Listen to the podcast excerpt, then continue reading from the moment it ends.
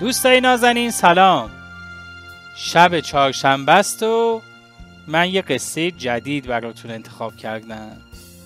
بشنوید و لذت ببرید.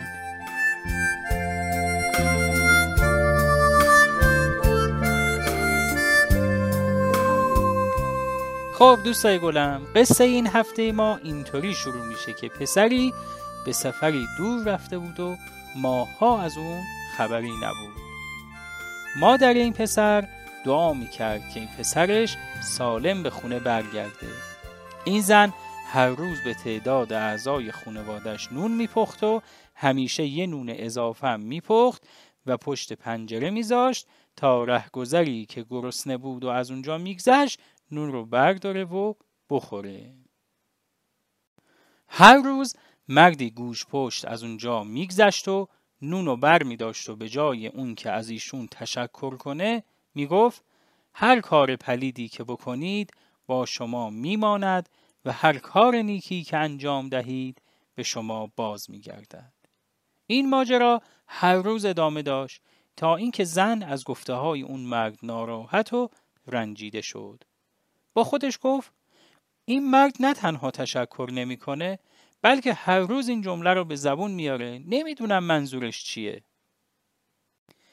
یه روز که زن از گفته های مرد کاملا به تنگی اومده بود و ناراحت بود تصمیم گرفت از شر این مرد خلاص بشه. برای همین یه نون زهرالود درست کرد و با دست لرزون گذاشت پشت پنجره. اما ناگهان به خودش گفت این چه کاریه که می‌کنم؟ بلا فاصله نون رو برداشت و در تنور انداخت و یه نون دیگه برای مرد پخت. مرد مثل هر روز اومد و نون رو برداشت و حرفهای معمول خودش رو تکرار کرد و به راه خودش رفت. اون شب در خونه اون زن به صدا در اومد.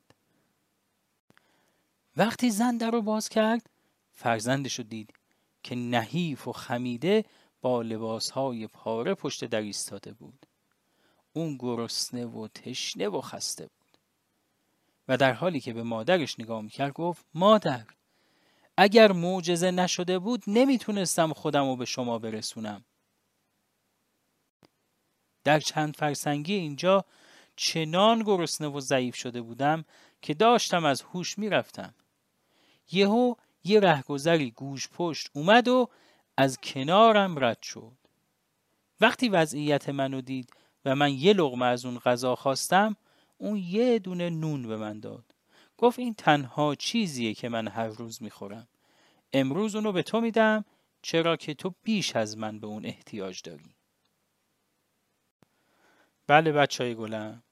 وقتی مادر این ماجرا رو شنید رنگ از چهرش پرید.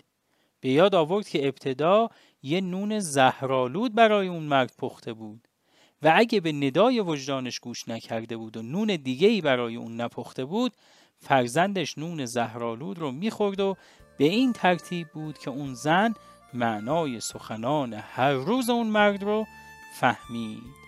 هر کار پلیدی که انجام بدید با شما میمونه و هر کار نیکی که انجام بدید به شما برمیگرده.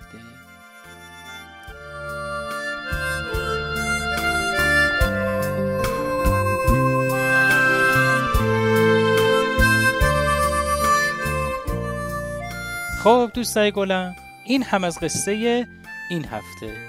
خیلی ممنون که همراهمون بودید و این قصه رو شنیدید.